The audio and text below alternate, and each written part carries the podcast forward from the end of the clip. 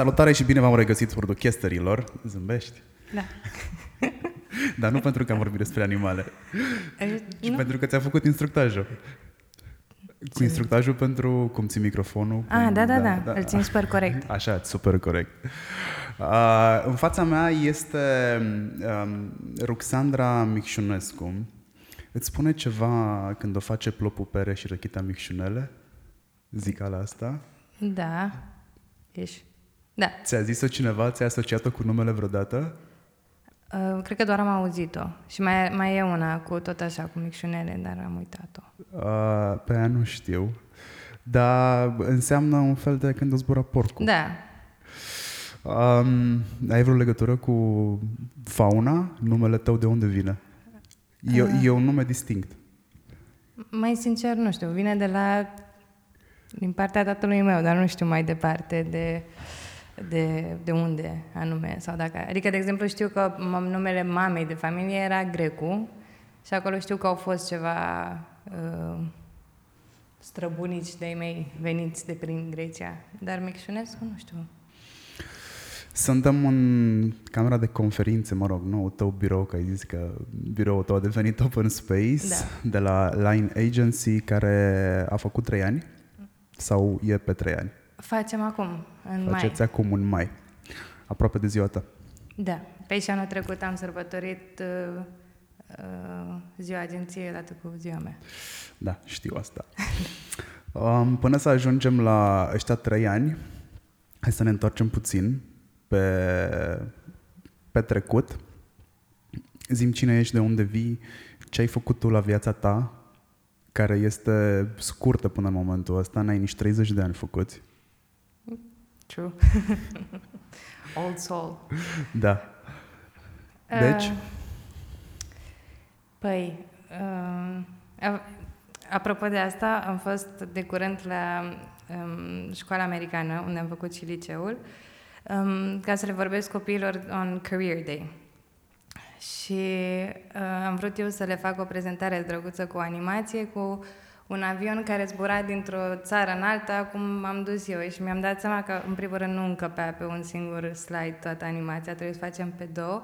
Și era efectiv un du-te vino, talmeș-balmeș. Și cam așa a fost și traiectoria mea până să mă întorc în țară. Uh, long story short, da, am făcut școala americană în București, înainte am fost în școala, adică în școala român, sistemul românesc, unde mi-a plăcut foarte mult și eram foarte into, mers la olimpiade și scris cărți de poezie și așa mai departe. Iar de acolo, de la școala americană, am plecat în Elveția, unde am făcut École hôtelière de Lausanne, care este cea mai veche, dar și cea mai bună școală de management hotelier. Și unde m-am axat pe, pe partea asta de marketing. Ca să le separ un pic, asta zic că e un du-te vino, zic mai întâi cu școlile și după aia așa. Și după aceea am făcut masterul în marketing and creativity în Londra și în Paris. Ceea ce sună asta, zic, simplu, adică am fost acolo, m-am mutat acolo, dar de fapt nu a fost așa. Eu m-am mutat odată cam la, nu știu, șase, șapte luni dintr-o țară sau dintr-un oraș în altul, pentru că am făcut foarte multe um, internship-uri. Adică dacă aveam o vară liberă la facultate, veneam în România și lucram aici. Sau dacă, când eram la facultate, mai aveam un internship de făcut în Franța. Și internship-uri spun că am făcut tot, de la chelneriță și barmaniță la marketing pentru Hilton și pentru Richemont Group din Franța și așa mai departe. Ești, până în momentul ăsta, ești singurul om care lucrează în comunicare și care are la bază chelneria făcută și ospătăria făcută. Sunt de părere că un om foarte bun de comunicare trebuie să treacă prin pașii ăștia pentru a înțelege cum funcționează comunicarea la firul ierbii, pentru că a lucra cu oameni este incredibil de dificil. Când stai la calculator e mai simplu, pentru că you don't have the look, da. Nu-i vezi ochii, e mult mai simplu, dar în momentul în care e pe punctul de a-ți pune farfuria în cap, acolo trebuie să scoți cei mai buni din tine la capitolul comunicare. Um, Aici aș face o scurtă paranteză. Și în facultate, la fel, de fapt, faptul că, adică noi eram trainuiți pentru a deveni general managers, obviously, sau, mă rog, top management în grupurile mari de hotel, dar asta era și premiza lor, ca să știi cum să livrezi un produs și ce să ceri de la, de la oamenii tăi, trebuie să știi să, cum funcționează every zi, lower layer level. Da. Um, știu că nu a fost chiar, adică erau chiar assignment-uri, teme, proiecte, trebuia să faci asta în proiectele de la școală. Dacă nu, nu-ți primeai punctele, nu-ți primeai... Ah, da, nu, și eram, aveam și la facultate cel puțin faci în primul an de toate, adică de la housekeeping și spălat ve ce-urile din uh, campus și bucătărie și așa mai departe, unde primești note pe bune și dacă pici ora de housekeeping e ca și cum ai picat și ora de finance și poți risci să ai, cum zice, restanță și la noi dacă nu luai restanța nu mai treceai anul. Și... Dar, adică da, am început patru sute facultate și am terminat o sută, o sută zece. Um, dar, da, nu, era totul graded și era pus uh, un emphasis egal. Poți să zici în engleză că oamenii care ne ascultă înțeleg și pe engleză. Uh, da, era, adică aveau ambele la fel de multă importanță, și partea practică și partea teoretică, care și ea era la the highest standards, adică de la I H L poți să te duci pe management în banking fără nicio problemă. Colegii tăi știu că nu erau chiar nimeni în drum. Da. Curățau toaletele cot la cot cu restul, dacă voiau să... Erau oameni care veneau din familii uh, cu moșteniri grele. Nu aveam nicio legătură cu copiii din școala americană de aici. Adică am ajuns acolo și am cunoscut, uh, nu știu, mi se preda despre un anumit vin la wine class și după aia aflam că fiul sau, nu, strănepotul celui care are that vineyard de sute de ani sau whatever, zeci de ani, era colegul meu de bancă. Deci, da, dar asta m-a super, nu știu, a dus cu picioarele pe pământ, știi? Când vii tu prințesica din România și n-am spălat nimic înainte și după aia vezi că toată lumea trage la aceeași zi. Adică spălam ve ce-urile alături de prietenul meu cel mai bun, de exemplu, care era monegasc o sută la sută și vine dintr-un background complet diferit față de familiile din România, adică familii cu tradiții, și pentru că noi în continuare suntem o generație de nuvăriși și, mă rog, e asumată chestia asta. Nu vii dintr-o familie care nu are background antreprenorial, e chiar cu un background antreprenorial solid. Nu ai fi fost obligată, din punctul oricărui de vedere, oricărui om de vedere, să faci uh, du-te vino-ul ăsta între școală și internship-uri și lucru și școală și internship-uri și lucruri. Uh, confortul financiar cu siguranță nu ți-a lipsit, dar cu toate astea ai vrut să faci toate muncile. De ce? um... Și eu stau să mă gândesc câteodată la, nu știu, ce anume mi-a uh, inspirat mama mea de-a lungul vieții, pentru că, sincer și fără falsă modestie, mi-ar plăcea să ajung să-mi educ și eu copiii cum, cum ne-a educat uh, ea pe noi. Cred că a fost ceva from the basis, adică faptul cum, adică ce am văzut la ea de mică fiind, pentru că și mama a pornit de foarte, foarte, foarte, foarte jos. Și probabil am chestia asta de a munci și știu că, nu știu, și statutul, și averea, și confortul. Că până la urmă pentru asta muncim, pentru confort. Adică cel puțin eu asta cred. Am văzut la ea și cred că de acolo îmi vin toate chestiile astea. Într-adevăr, nu am fost niciodată forțată de părinți și la școală. Când eram în școală, nu știu, unu patru am fost, sau unu opt, am fost mereu premiantă. Mama nu m-a întrebat de teme, ce ai făcut temele. Dar dacă se vedea că iau o notă mai, adică vedea că luam o notă mai mică, atunci intervenea. Și cred că cam asta a fost așa, um, nu știu, asta a fost dinamica dintre, dintre noi două. Pentru că și la I H L, de exemplu, în Lausanne, la un moment dat n-am mai vrut să mă duc. Am zis eu că vreau să mă duc la, nu mai știu cum se numea, Universitatea din Paris, nu știu de care, care era mai ușoară, adică era mai pe show-off și less work. Și mama mi-a spus atunci clar și a zis, fata mea, ori te duci la ei, cum tu ai decis cu mulți ani în urmă și îți vezi de treabă, ori îți ia mama garsonieră în București, îți găsesc un job la McDonald's și să te descurci singură și mergi la ce facultate te primești de la stat și ce îți permiți să îți plătești. Și atunci am zis, ok, bine, hai că mă duc la, în Elveția până la urmă. Mm, spui, nu foarte des, dar am găsit eu undeva chestia asta, uh, spui că ești mama ta. Cine e mama ta? Uh,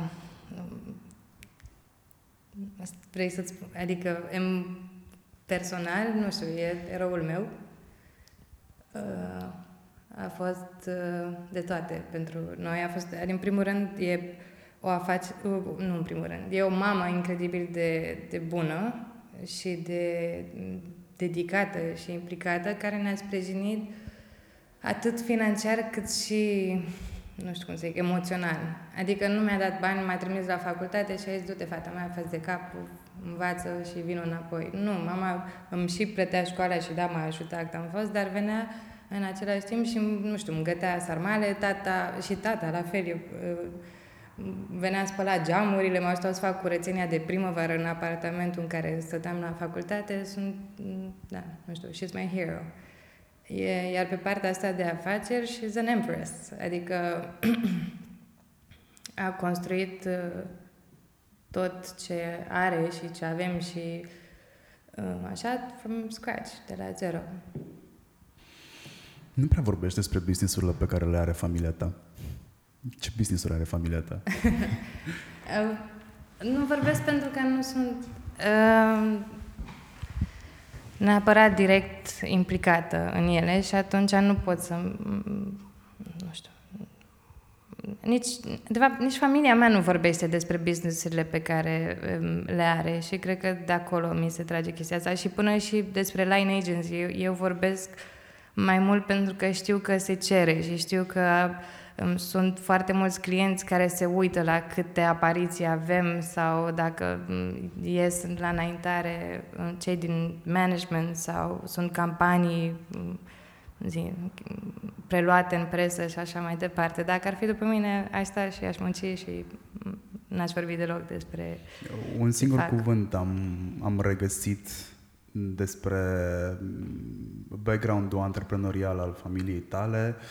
Uh, real estate, da. Imobiliară. Nu, no, asta e. Adică este firma de bază pe care o avem, pe care a fondat-o oarecum tatăl meu natural, care a murit și uh, mama a construit pe partea asta. Adică am avut câteva chioșcuri și whatever și magazine la Prisma sau unde era la Dorali pe vremuri atunci și firma aceea a devenit între timp uh, unul dintre cei mai importanți distribuitori de, de bere, uh, Imbev, pentru Imbev, uh, din România și nu numai. Și, și pe partea de real estate, da, pe um, construcții. Adică nu construiesc, construiesc și închiriază și așa mai departe. Mm, care e cea mai mișto amintire pe care o ai cu mama ta? Mm. Nu m-am gândit, adică am multe. Pot să zic în general, ce mi-a venit acum în minte sunt crizele de râs pe care le aveam um, și din cauza cărora am avut destul de mult de suferit în liceu, de exemplu, sau la școală, dar mai ales în liceu. Ideea e că dacă ne apucăm să râdem, adică ne amuză ceva foarte tare și intrăm pe the laughing path, there's no stopping us. Și, și dacă încercăm după aceea să povestim cuiva de ce râdem, nu putem să ducem o propoziție până... până la capăt. Și da, uite, asta e o amintire recentă, am făcut eu o boacă, nu știu, în loc să spună uh, cuvânt, cum se zice, când, te, când ai permisiunea doctorilor să pleci din spital. Când uh, te, externare. Așa, a zis se extradează și în contextul ăla a ieșit super funny și efectiv zece minute doar am stat să râdem amândouă la, la telefon și am încercat să povestesc cuiva de la birou care era în mine de ce râd și nu am era reușit. Nu, nu, nu. Ai făcut școala și te-ai întors înapoi în România. nu ți era străin, dar totuși sistemul în care activezi în ziua de astăzi este total anapoda prin comparație cu ce găsești în vest. Și nu încerca să negi asta, că așa e. Nu, nu, nu, chiar nu neg. A, majoritatea oamenilor care pleacă din țară nu au o problemă neapărat cu infrastructura, nu au o problemă neapărat cu toate problemele pe care le are un român day by day. Dacă are și spirit antreprenorial, are o problemă cu acomodarea la sistem, care este fix invers. Ți s-a spus că dacă stai mai mult de trei luni în România, o să prinzi rădăcini. Mm-hmm. N-ai crezut asta. Încă încerc să asimilez și eu informația asta și să mă gândesc că dacă aș pleca, m-aș mai întoarce și dacă aș mai sta o perioadă, mi-aș dori să rămân aici. De ce ai rămas aici? E întrebarea standard pe care o primești, pentru că uh-huh. școlile tale sunt de-a dreptul înalte, ai primit tot ce a fost mai bun pentru momentul respectiv pentru tine, ai luat ce ai avut mai bun de luat, ai făcut internship-uri pe, și ai lucrat pe uh, branduri deținute de grupul uh, L V M H, da, lui uh-huh. Vuitton. Ideea de marketing de lux e o, o chestie atât de departe în ceea ce privește spațiul mm-hmm. nostru, da? Hai să zicem tot spațiul Carpatul Danubiano-Pontic, și cu toate astea te-ai hotărât tu să vii în România, să lucrezi în agențiile din România, uh, ai un parcurs interesant și în agențiile din România și la un moment dat ai hotărât tu să-ți faci tu departamentul tău de social media, care de fapt să fie agenția ta. Cum s-a întâmplat toată povestea asta?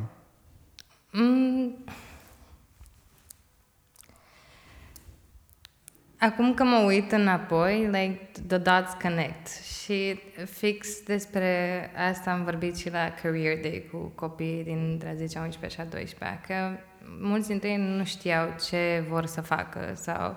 Și ve- începeam cu un intro, de exemplu, despre ce fac eu, știi? Și eram, da, uite, și-am făcut agenția, și-am pornit la un angajat și acum suntem doisprezece full-time și part-time încă mulți alții și tot aia, și îi vedeam ce au ochii mari și probabil they felt... A fost scopul meu.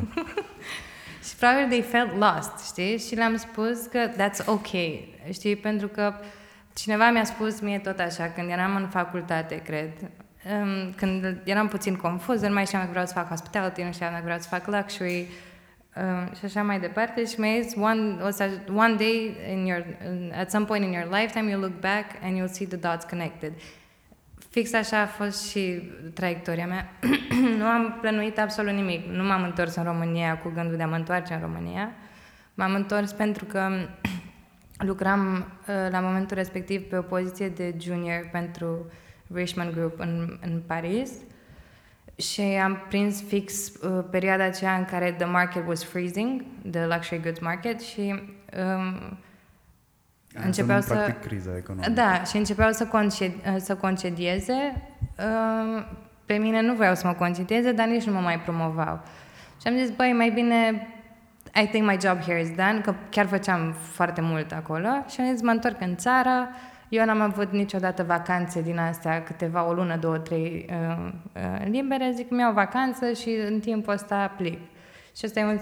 Mă regăsesc aici că am mai povestit chestia asta. Long story short, m-am plictisit după două săptămâni de stat degeaba și mi-am zis să lucrez, știi, să-mi iau un job în agenție aici, să evit oportunitatea, pentru că um, o știam pe doamna Savanciu de la Miller Law și am rugat-o frumos dacă pot să vin și eu să help out pe acolo până îmi caut job. Și apoi, the rest is history, pentru că um, prind foarte repede lucrurile și așa, am început să am din ce în ce mai multe responsabilități și la ei. Apoi, na, mi s-a dus vorba în sat, am plecat la uh, McCann P R, s-a dus vorba și în satul următor, au început alte agenții să mă uh, zi. Solicită. Așa. Și atunci am început să pornesc agenția. Deci n-am mai plecat pentru că, de fapt asta m-a întrebat, aici era demand. pământ fertil. Da, și era, adică era cererea foarte mare, în afară aplicam și primeam răspunsuri foarte întârziate sau pe poziții not senior enough și aici puteam să am uh, o traiectorie mult mai uh, rapidă de creștere, sort of. Probabil m-am și obișnuit, kind of, după, după vreo trei ani m-am obișnuit, m-am cu gândul că sunt înapoi în România, încă am frustrări zilnice, dar the grass is not always greener on the other side. Și asta mai le spun oamenilor. Știi că văd că nouă ne pleacă foarte mulți oameni din industrie în afară. Și mi-e ciudă, pentru că nu cred că este țara, viața în altă țară sau atât de roz pe cât o văd alții.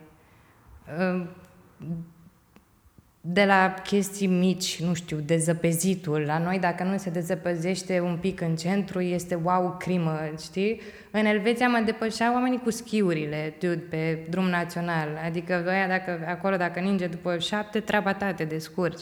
Știi, sunt chestii în astea pe care le văd și, în același timp, eu mi-am dat seama de diferența um, de percepție, nu știu cum se zice. Când plecam studentă într-un oraș nou sau uh, într-o facultate nouă sau într-un internship nou, aveam totuși colegi care mai veneau cu mine sau mai erau alți interni. Când am început jobul per se în, în Paris și am terminat și masterul și am rămas doar să lucrez, I was the loneliest human on planet, pentru că e altceva să te duci la vârsta aia și într-un mediu în care oamenii chiar lucrează acolo și au deja prieteni și grupul de prieteni stabilit și familia și e greu să intri tu în viețile oamenilor. Dacă te muți cu familia, poate, dar nu știu. Tu nu suferi de sindromul impostorului ca majoritatea dintre cei care au multă materie cenușie? Nu sufăr? Aia era întrebarea, nu suferi? Ah, ba da, I googled that. Ba da, chiar am căutat la un moment dat.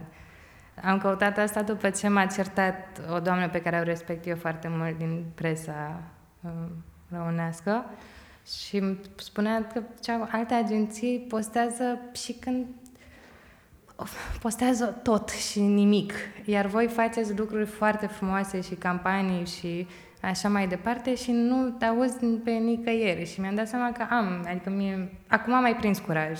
Dar la început mi-a fost uh, groaznic de greu. Am un articol, de exemplu, despre mine, care este up de vreo trei luni și nu, nu-mi vine să-i dau share. Nu, nu știu de ce. Cu toate că suferi de sindromul impostorului și tu, nu te-ai întors înapoi la juniorat ah, și ai vrut mai mult. Ai vrut mai mult pe ce?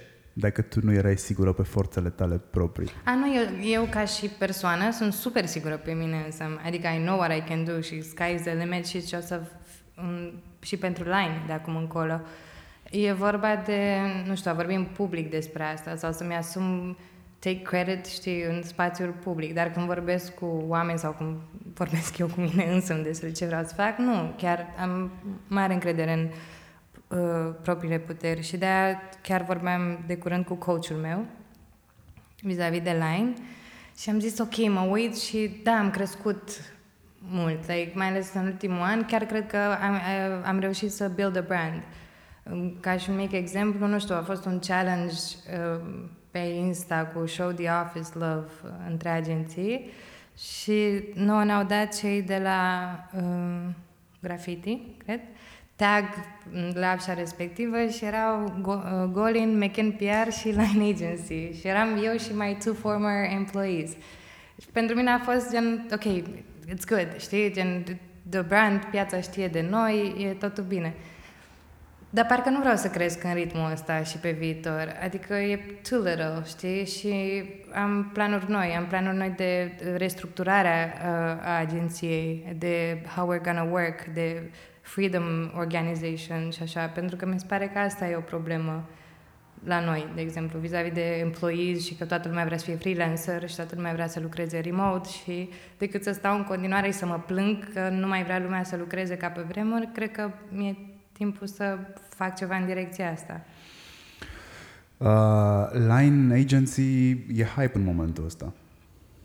E un copil rebel și asta ți-o spun din perspectiva fostului owner de agenție, de provincie,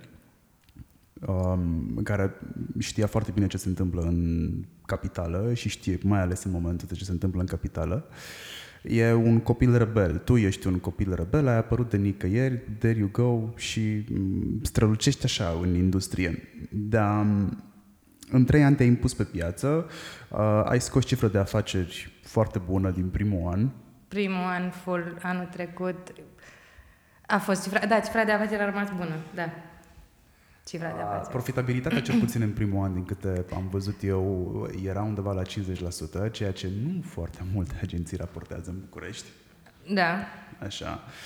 Um, E meritul tău sau e pur și simplu un moment pe care l-ai speculat pentru că atât, mă rog, clienții, brandurile au, s-au plictisit de același model clasic, șablon, aș putea spune, de comunicare și de interacțiune cu, cu brandul până la urmă și cu publicul brandului.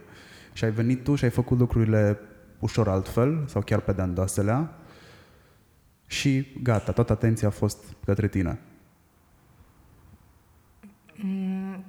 Păi cred că e o combinație acolo. Eu am început agenția pentru că într-adevăr aveam alte idei, adică really dude, cum ce am văzut la un moment dat și mai ales pe partea asta, nu știu, de raportare și chestii, eram în evul mediu, nu. Dar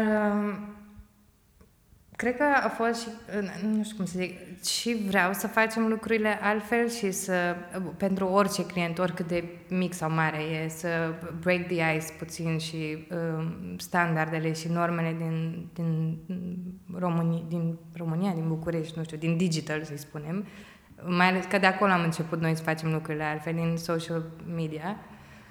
Um, Dar e și partea de over-delivering, pentru că noi chiar ne implicăm foarte mult în tot ceea ce facem. Adică sunt conturi, am arătat cuiva un cont de curând de Instagram pe care îl avem, care e un mix din ăsta de colaj și cu animații video și așa, și ziceau că wow, că aveți vreo casă de producție care vă face animațiile astea, e un proiect special și eram, no, e chiar content pe care noi îl livrăm săptămânal către, către client.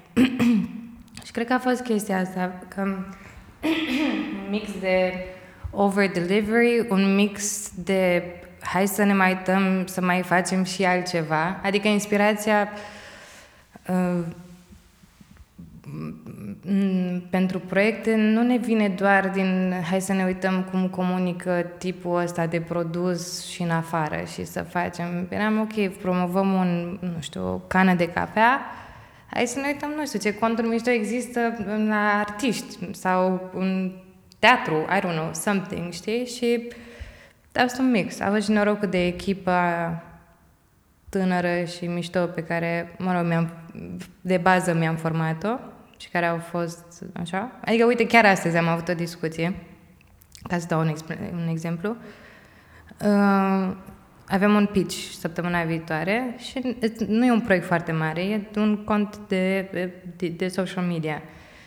Și vorbeam mai devreme, înainte să vii tu, le dădeam feedback și le spuneam celor de la creație care au lucrat pe contul ăsta. Și, again, și aici, la structură, pe, de obicei în agenții e un om care face și copii și art și account și noi avem echipe full de creație pe proiecte și micu- micuțe, în un cont de Facebook. Și le dădeam feedback și le spuneam că nu e, I, e un început bun and I like what they did, dar we can do better. Și le-am zis, nu vă spărați pe mine, știți că așa sunt și știți că de-aia am crescut până în punctul ăsta, pentru că m- mai vin câteodată și vă zic, puteți mai, mai mult, puteți mai bine. Și am zis, over-deliver.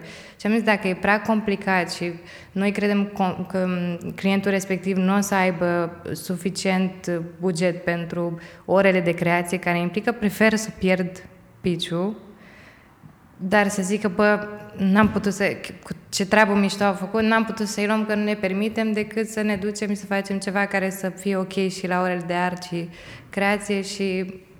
Știi ce zic? Nu sunt debusolante piciurile? Adică... Um, poți să nu-l iei. Da. Și pentru asta aloci foarte multe resurse. Aloci nu doar resurse fizice sau financiare, aloci nervi, aloci timp, aloci frustrări ale oamenilor tăi pe care la un moment dat îi poți îndepărta de tine tocmai pentru că îi pui să lucreze la piciuri care de foarte multe ori n-au niciun rezultat. Că piciurile sunt așa un fel de speed dating. Uh-huh. Dacă îmi place de tine, de fața ta și eventual de ideea ta, uh-huh, o luăm. Sunt și un mare, sunt și un mare malaxor de idei, că în pitch nu merge o singură agenție, merg mai multe agenții, e un mare malaxor de idei. Nu de puține ori ideile au fost preluate de la, da, agențiile necâștigătoare și automat toate astea se duc într-o mare, mare, mare, mare frustrare, atât pentru, probabil, tu, pentru tine, cât și mai ales pentru echipa ta. Aici, dacă, dacă vorbesc doar din experiența mea cu Line, nu prea, am lucrat mai mult oricum pe word of mouth. Adică clienții care au venit la noi nu prea ne-au băgat în pitch-uri, știau ce facem și au zis vrem și noi așa. Mă rog, mai nou am auzit că sunt mulți clienți care se duc la alte agenții și arată conturile noastre și spun vor, vor și ei așa, că vor și ei așa. Dar nu prea am lucrat pe partea acestei pitch-uri. Atunci când am lucrat, le-am luat. Deci nu prea am avut frustrare pe partea asta, pentru că I did my research as well. Și asta a fost pentru că am, am participat la un moment dat într-un pitch mare, unde eu auzisem că nu prea se câștigă dacă nu ești nepoata lui nepotul, whatever. Și cu toate astea m-am încăpățânat pentru că era primul pitch din ăsta, like big, de la un brand mare și am zis că nu, vreau, să, vreau să-l facem. După aia, da, mi-am luat le- singură lecția asta, pentru că, într-adevăr, s-au frustrat ai mei și era pe departe cea mai bună prezentare și am văzut, le-am văzut reacțiile în timpul pitch-ului și erau toți, wow, cât de frumos, wow, ce mișto, wow, ați fost depunctați la, nu știu, porcărie, whatever. Și de atunci am zis că nu, îmi fac research-ul înainte. Dacă e un pitch pe bune și sunt clienți... Uh, Pentru că și ei fac, nu? Research despre noi, despre agenții. E, așa fac și eu despre clienți. Au, întreb în piață, păi sunt serioși, nu sunt serioși, au combinații la pitch-uri, sunt văr cu cineva sau așa, dacă zic da, atunci nu mă, nu mă bag. Dacă simt că e potențial de câștig, așa, am încredere că o să luăm. Dacă nu o luăm, atunci încerc să aflu și de ce, totuși. Și nu, nu dau vina tot timpul că au fost combinații. Adică a, încerc să cer feedback, știi? Ce v-ar fi plăcut mai mult? Ce am putea să fac? Iar asta cu furatul ideilor, I would sue their ass. Adică e și vina agenților că permit chestiile astea, știi? Să vină clientul și să-ți ia fix uh, în oglindă ideea și să o implementeze cu altă agenție. I would talk about it, știi? N-aș spune, da, ok, sure, m-am pus la pitch, luați-mi ideile. Nu, sunt bun ca noastră. Care e ultimul client care te-a enervat? um, A fost, de fapt nu e client, că nu l-am mai luat. Dar nu mi-a plăcut fi, uh, nu știu, modul în care a pus problema la întâlnire, știi? Și a venit la fel prin word of mouth, știa experiența mea pe partea asta, despre experiența mea pe partea asta de luxury marketing. Proiectul său era amazing, adică eu aș fi făcut cea mai bună treabă, că el sunt sigură pe partea asta de luxury marketing. Dar a început să ne spună, da, da, i-am dat uh, costul de strategie de falcat, știi, pe ore. Și a, da, da, aici eu nu cred că sunt atâtea ore, dar partea asta de strategie n-ar trebui să... Nu mai, nu mai puneți la, în buget, că vă dau eu tot research-ul meu. Și atunci am zis, eu, noi nu lucrăm așa, nu iau doar informațiile pe care vrea să mi le dea clientul, ca să-mi asum un rezultat bun at the end of the campaign, I'll do my research, our research, our own way. Și la fel, dacă vine din start un client și începe să-ți spună că poate sunt șase ore de art și nu opt, it's a no-go. Mai ales că noi avem și fiurile super, super prea corecte. Și atunci it's a no. Și am început să fac asta, să-mi trăiesc și eu clienții. Este vreun produs pe care l-ai livrat și de care nu ești mulțumită? L-ai livrat pentru că a fost un compromis? Ai avut nevoie de o factură încasată? Ai avut nevoie de plata curentului la birou? De chirie? De salarii? Mm. Bănuiesc? Nu bănuiesc. Nici o agenție nu tratează toți clienții egal. A, zici la quality level? Da. În... Honestly, nu. Adică câteodată chiar cred că sunt a bit too picky și poate îi împing și pe ei mei prea mult și devine câteodată frustrant pentru că orice proiect țel, we really take them seriously. Dar au fost, a fost un proiect, de exemplu, la care am lăsat prea mult de la mine. De, uh, ideea era super tare, dar după aceea a venit clientul și a spus, da, dar stai că am eu resursa asta, stai că... Uh, facem noi aici și la final e un proiect despre care nu o să vorbesc niciodată, pentru că ideea a fost mișto, dar pentru că am spus eu hai că n-are buget, hai ok, hai să ne folosim și de resursele tale și hai că o faci tu direcția nu știu de care, va ieși un mambo-jambo. Hmm. Ziceam mai devreme că ai făcut internship-uri cu... cu branduri de lux. Montblanc e printre ele, uh, Cartier e printre ele. Ce înseamnă uh, luxury marketing? Unde? Dă-i o definiție vestică, după care vin-o cu picioarele pe pământul nostru.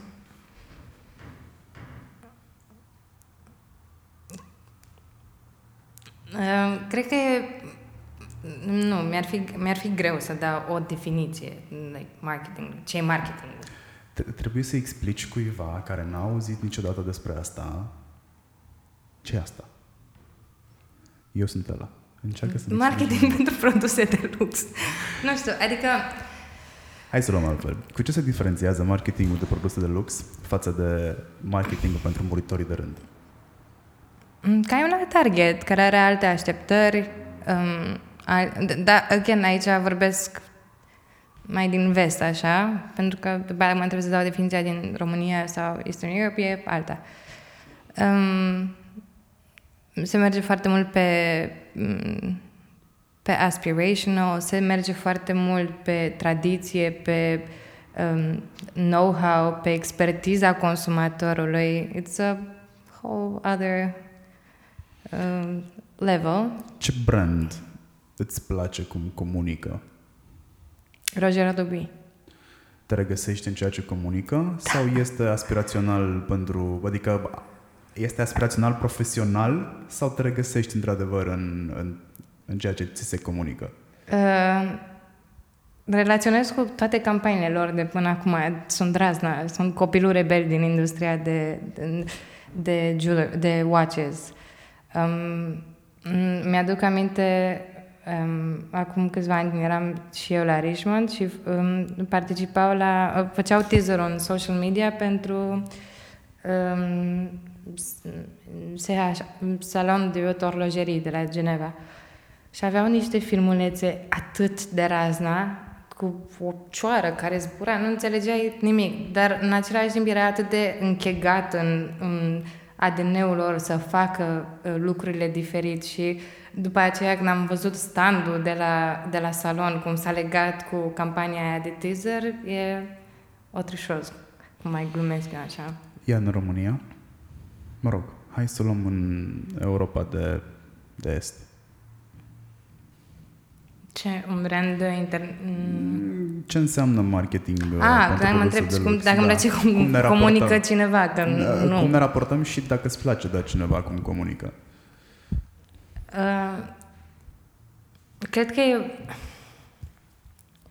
Tot prin exemple să-ți vorbesc. Am fost de curând la I A A și am vorbit tot așa despre industria de lux și am, l-am, am ales decât să mă duc eu cu teoriile pe care le-am învățat la școală și pe care și le-am pus în practică în Franța, de exemplu, sau când lucram cu state și așa pe brandurile, brandurile respective. Le-am vorbit despre client expectations um, versus reality. Știi ce se întâmplă atunci când lucrezi cu un brand de lux internațional care vine în România și o să vrea să uh, comunice la fel ca în Elveția și tu va trebui să stai să iei fiecare bucată pe rând, să ne spui că nu se pupă și nu... They can apply. Și a, așa e și la noi. De exemplu, nu știu, am avut branduri care spuneau um, că... Um, zi, free coverage, știi? Și ziceau, da, da, de ce nu vine în revista nu știu care și îi dăm exclusivitate? Eram gigel. La noi nu există interesul, în primul rând, conceptul ăsta de exclusivitate, you talk to the sales department, și în al doilea rând, consumatorul român nu este învățat să, adică nu, stai așa, nu e educat, suficient de educat încât să fie interesat de istoria unui brand, de exemplu. Pe noi încă ne interesează ce vedetă poartă, ce bijuterie și cât a dat pe ea și de la cine a primit-o sau cât a costat.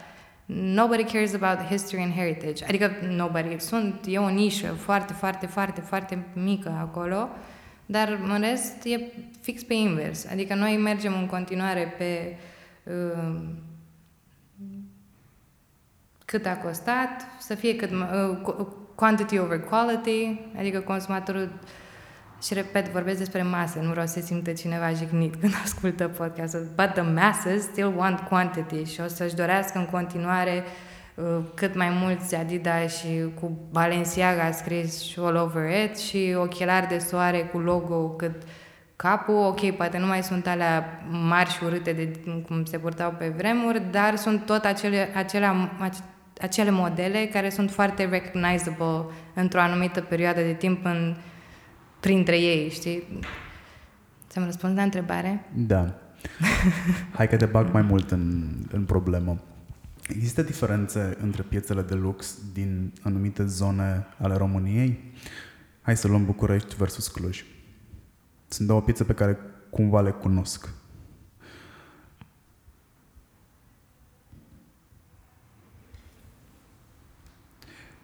Te ajut. Da. Există un nivel mai mare de opulență într-o zonă sau alta? Din astea două pe care ți le-am menționat, Cluj sau București. Există discreție într-una dintre ele mai mult decât în alta? Vorbeam mai devreme de calitate, să da. se vadă logo-ul, să fie ușor de recunoscut aici, pe stradă.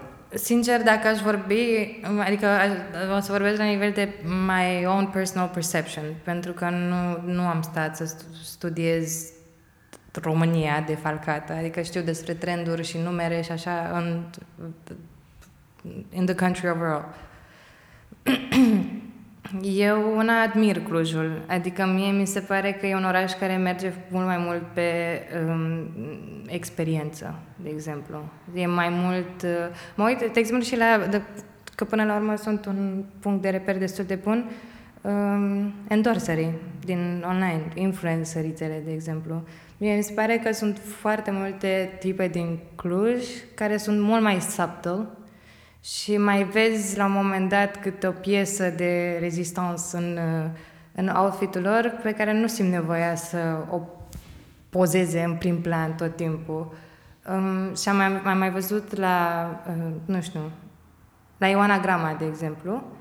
Eu, mie îmi place de ea ca și femeie, ca și influencer. Și am văzut că face un lucru foarte uh, deștept când vine vorba de fashion și luxury, așa, investește în accesorii, gen câte o geantă și they're not fake, I saw her buying them și așa, că și asta e altă problemă. Pe când în București sunt foarte, am, adică am văzut destul de multe tipe și cu fake-uri uh, sau, și nu mai influențări, fete din București și cu aceleași poze interminabile cu geanta fake Chanel lângă cafea și așa mai departe. Mi se pare că acolo e un, un, un target destul de bun pentru luxury products. Adică, deja când ai câteva fete care ți arată cât de importantă e o piesă și restul poți să-ți iei ținute de la Zara, de la H and M, de unde vrei tu, de la second hand, I think that's good education, customer education, deja. E meritul lor sau este meritul mediului în care se află?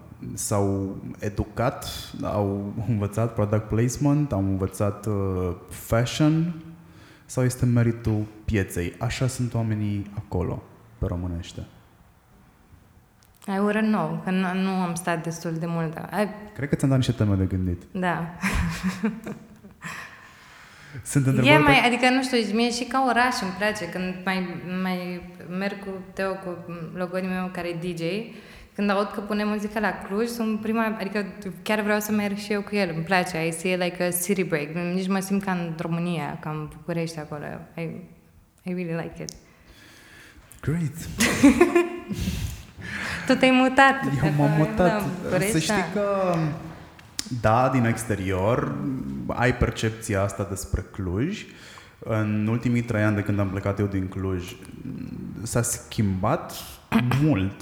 Am fost acum recent, nici de lună, am fost câteva ore în Cluj.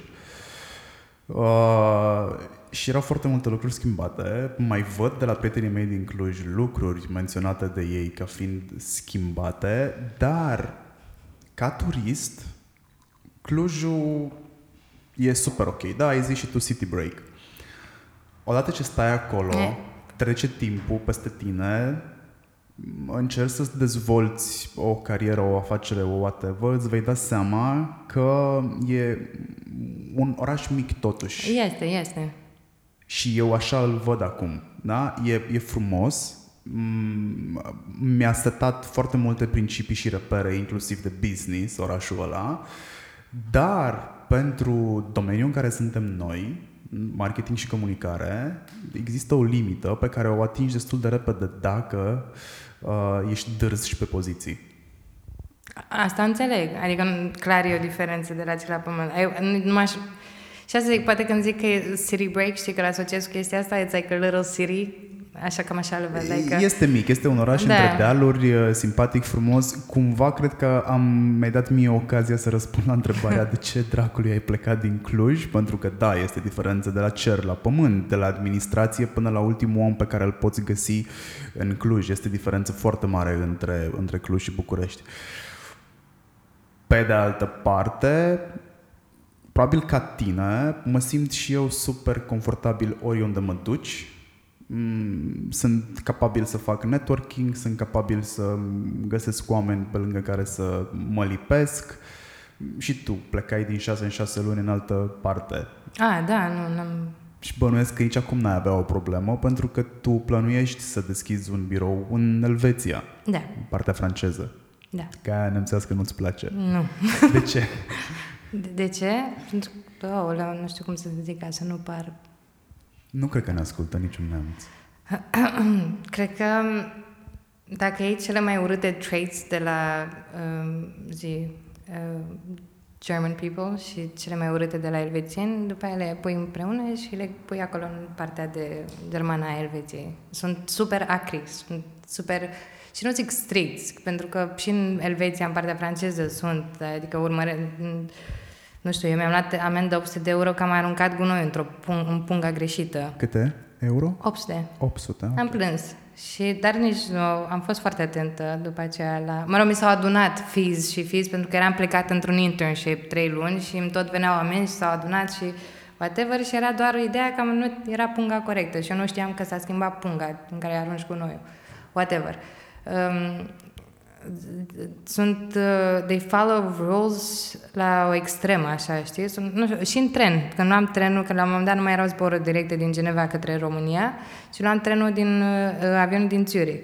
Și în tren simțeam vibe-ul așa, cum se schimba. Deci cum se uita un om urât la mine că e valiza mea poate ieșită un centimetru de sub scaun și îmi făcea de alea, gen, nu se vede, stai, am gesticulat. S-a auzit cu siguranță. Da. Așa știam că am ajuns în partea, în partea germană.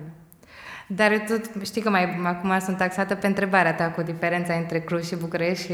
De acum te tot gândești la ea. Da, și cred că deja știu și despre ce o să vorbesc la Timișoara la conferință. Cu plăcere. Da, thank you.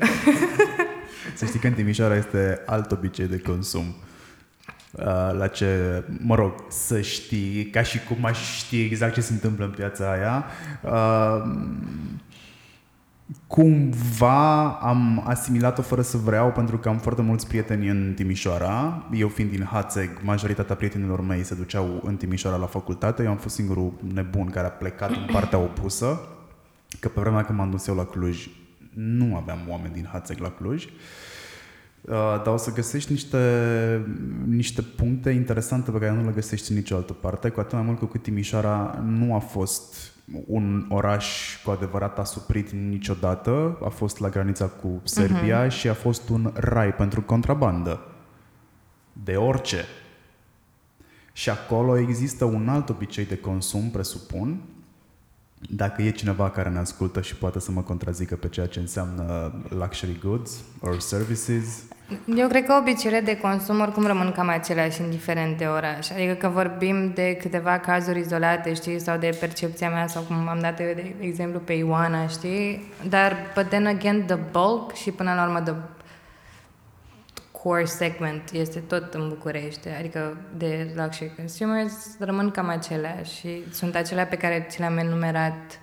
Am rămas cu gura căscată când am venit în București și am început să asimilez Bucureștiul, nu să fiu un trecere sau să am treabă și după aia să mă car înapoi, de numărul de branduri sonore din luxury găsite pur și simplu în mall-uri.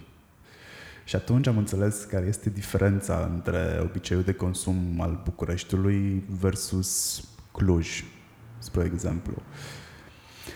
Um, ca antreprenor, ce te calcă pe nervi?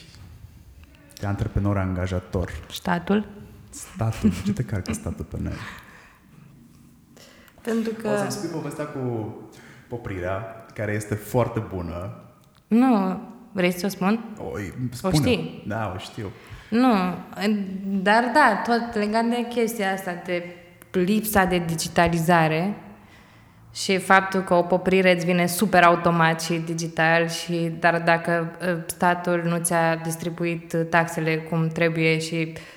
Um, adică vrei să faci apel la chestia asta, durează nu știu câte luni de zile pentru că e totul pe hârtie și trebuie să te duci de o mie de ore, nu știu câte oficii și așa mai departe. Și faptul că nu avem niciun suport ca și startups. Adică plătim aceleași taxe și pentru salariați și tot, nu știu, nu, zero support. Și am mi-a spus, de exemplu, în Elveția și acum îmi pare rău, știi, câteodată, că n-am început de acolo și să fi, să fi făcut Imbev, știi, să încep acolo, like a small head office și să build a team aici în paralel. O să-mi fie mai greu acum, știi, să mă duc acolo și manage the team here și tot așa. Dar acolo ai, ai, mai, multe, ai mai mult suport pe partea asta de, de taxe, de exemplu, și subvenții și așa mai departe. Aici e zero. Și mă calcă pe nervi, că până la urmă asta era întrebarea, că ok, probleme, probleme cu taxele le avem cu toții, dar când vezi că nu se face nimic cu ele. Adică eram fix la o zi după ce dădusem o gălăgie de bani pentru zi, semestrul respectiv, um, și ne-a luat foc cablu din fața biroului și era să ne ia foc agenția, știi? Și eram, vai, dar ce mă bucur că dau acei bani, știi? Și, dar măcar avem cabluri izolate și străzi curate și uh, ajung super repede până la Cluj cu mașina, nu în treisprezece ore cât am făcut ultima dată. Te-ai gândit să te implici în politică dacă nu-ți convin toate chestiile m-am, astea? Com- m-am gândit foarte mult și tot timpul am drive-ul ăsta de, nu știu, știi, chiar simt că, nu știu, mai tineri ca și mine și cu my background am aduce un uh, aport, adică un va- plus valoare, dar sunt sigură că aș declanșa un chain de bad reactions și asociere cu uh, uh, afacerile familiei, să nu știi, care sunt foarte clean, dar să nu spune cineva că, vai, m-am băgat pentru că, știi cum e, dacă lucrezi în real estate și cu terenuri, se spune ceva, s-a băgat pentru că vrea să facă rost de un teren, nu știu, I don't know, și nu mi-ar plăcea și mi se pare că e prea murdară și partea cu presa și cu tot, ne, ne împiedică, știi, dacă nu vreau să-mi fac viața mai, mai grea. Și pentru ce? Probabil, sigur, m-aș lovi de un zid de corupție la un moment dat și cum am lovit și în industrie, pe care m-au șocat. Adică... Povestește. Ai anticipat următoarea întrebare. Da, nu, am, au fost cazuri în care mi s-a spus ori despre un pitch că nu are rost să mă bag pentru că sunt uh, anumite uh, deal-uri între directorii de marketing și agenție sau mi s-a spus la un moment dat, știi, data viitoare să nu mai vii cu atât de multe, uh, asta era un coleg de la altă agenție, um, idei, știi, out of your spectrum, știi, dacă nu făceam digital, să nu mai venim cu idei pe alte activări, că toți trebuie să mâncăm din o expresie din asta, nu știu, din aceeași pâine sau nu știu cum se zice. Și da, sunt deal-uri din astea and I'll never do it, pentru că nu m-am apucat de meseria asta ca să fac bișnițărie. De ce te-ai apucat de meseria asta? De ce crezi tu că e atât de important? De ce contează meseria ta? De ce contezi tu în lumea asta? O faci pur și simplu din egoism? Să-ți demonstrezi tu ție ceva? Este și asta un aspect, da? Adică am chestia asta de self-validation și poate nu e neapărat din egoism, e mai mult m- și de încăpățânare, nu știu cum să zic. Și știi, când lucram în agenții, la un moment dat m-a întrebat o colegă, dar tu de ce lucrezi? Și am zis, adică? Păi n-ai nevoie de salariu. Și m-am uitat și la ea și zic, dar tu de ce nu câștigi câte piciuri câștig eu pe lună? Adică am, m-au motivat oamenii, știi, și răutățile astea pe care le-am primit. Um, acum, da, le iau un pic cam like in your face, știi, că I worked harder, actually, și I made it și nu am venit la birou doar ca să mă prefac că muncesc. E o chestie și de self-validation. E o chestie... Chiar de curând m-a întrebat mama, foarte serioasă, așa, așa, dar tu ești fericită? Ție îți place ceea ce faci? Pentru că ea o problemă destul de mare cu mine, pentru că ratez toate vacanțele în familie. Încă ratezi? Da. N-ai învățat nimic. Mai am un pic. Așa asta le explicam. I work, am muncit prea mult ăștia primii trei ani, ca să mă pun acum cu burta la soare și să zic vreau să-mi iau vacanțe. Mai am un pic de tras până pun, formez baza aia super solidă, știi? That I can rely on. Okay, poate un pic înseamnă încă un an, încă doi, încă trei. Și dacă nu fac asta în trei ani, I'm doing something wrong. Dar uh, mai am un pic. Și asta e, am făcut sacrificiul ăsta până acum, mai, mai îl fac încă puțin. Ce e la succes pentru tine? Adică nu să te oprești. Te-ai gândit vreodată la asta? Sau te duci pur și simplu un gol către ceva mai mare, mai mare, mai mare, mai mare? Chiar am vorbit Ai de... intrat în malaxorul capitalismului? Vreau să fiu punctul de, de referință în comunicare în România și vreau să ajung să avem mai mult de jumătate din portofoliu în afară, din clienți. Financially, nu mă gândesc. Nu a fost... Doamne ajută, îi mulțumesc Dumnezeu că nu stau cu frica zilei de uh, mâine, dar mi-am dat seama că nu pot să mă concentrez și pe increasing profit și cât fac eu pe lună. Adică anul trecut cel puțin it went down. Dar pentru că mi-am asumat chestia asta la început de an, că o să-mi las frica aia cu cifra aia din cont pe care eu voiam să o văd la fel tot timpul, cu toate că nu făceam nimic cu ea. Nu, nu o scoteam să o investez sau nu o scoteam să mă duc eu într-o vacanță. I let go of that și am zis, ok, de acum încolo investesc în like, building the team și în investiție. Deci nu am un reper financiar. Vreau să ajung, da, într-adevăr, din agenție să am o viață confortabilă, după standardele mele. Nu zic confortabilă, cum se definește fiecare în parte. Um, și să fim, da, top trei. Și cum măsori asta?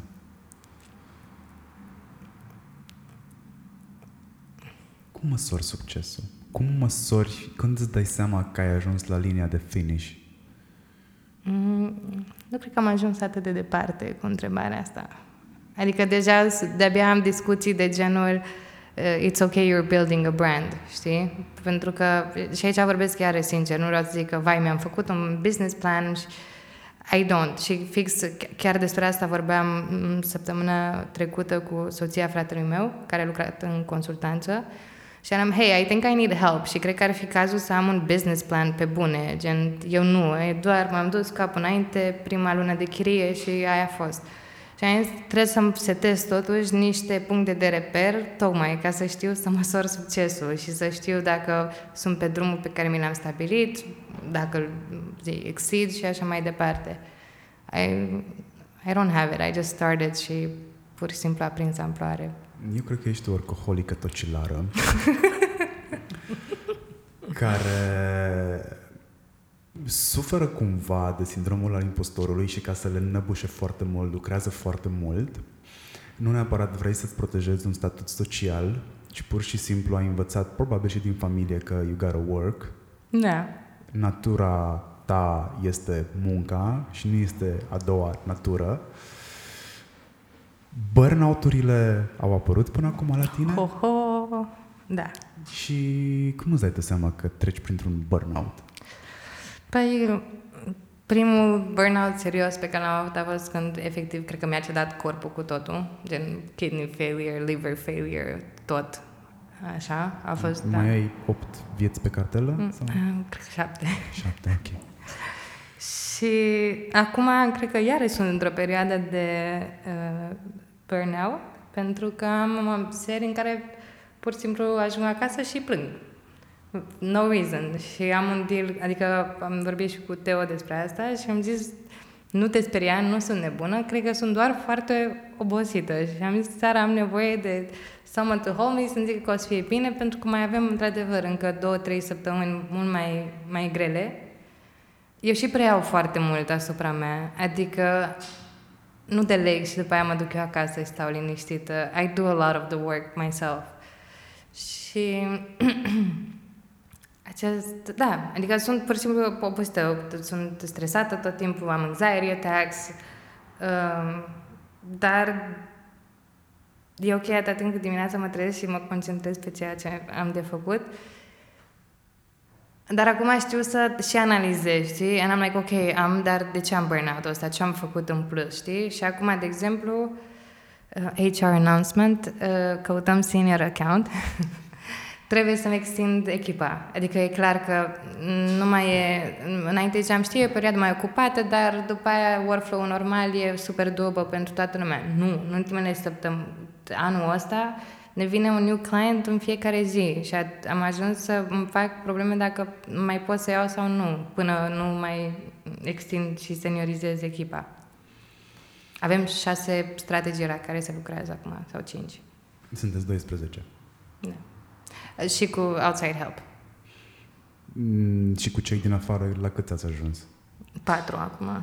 But I don't like it, the whole freelancing stuff. I tried it. Mm, și mi-am dat seama că prefer să lucrez într-un sistem de freelancing, dar să știu că sunt uh, parte din echipă.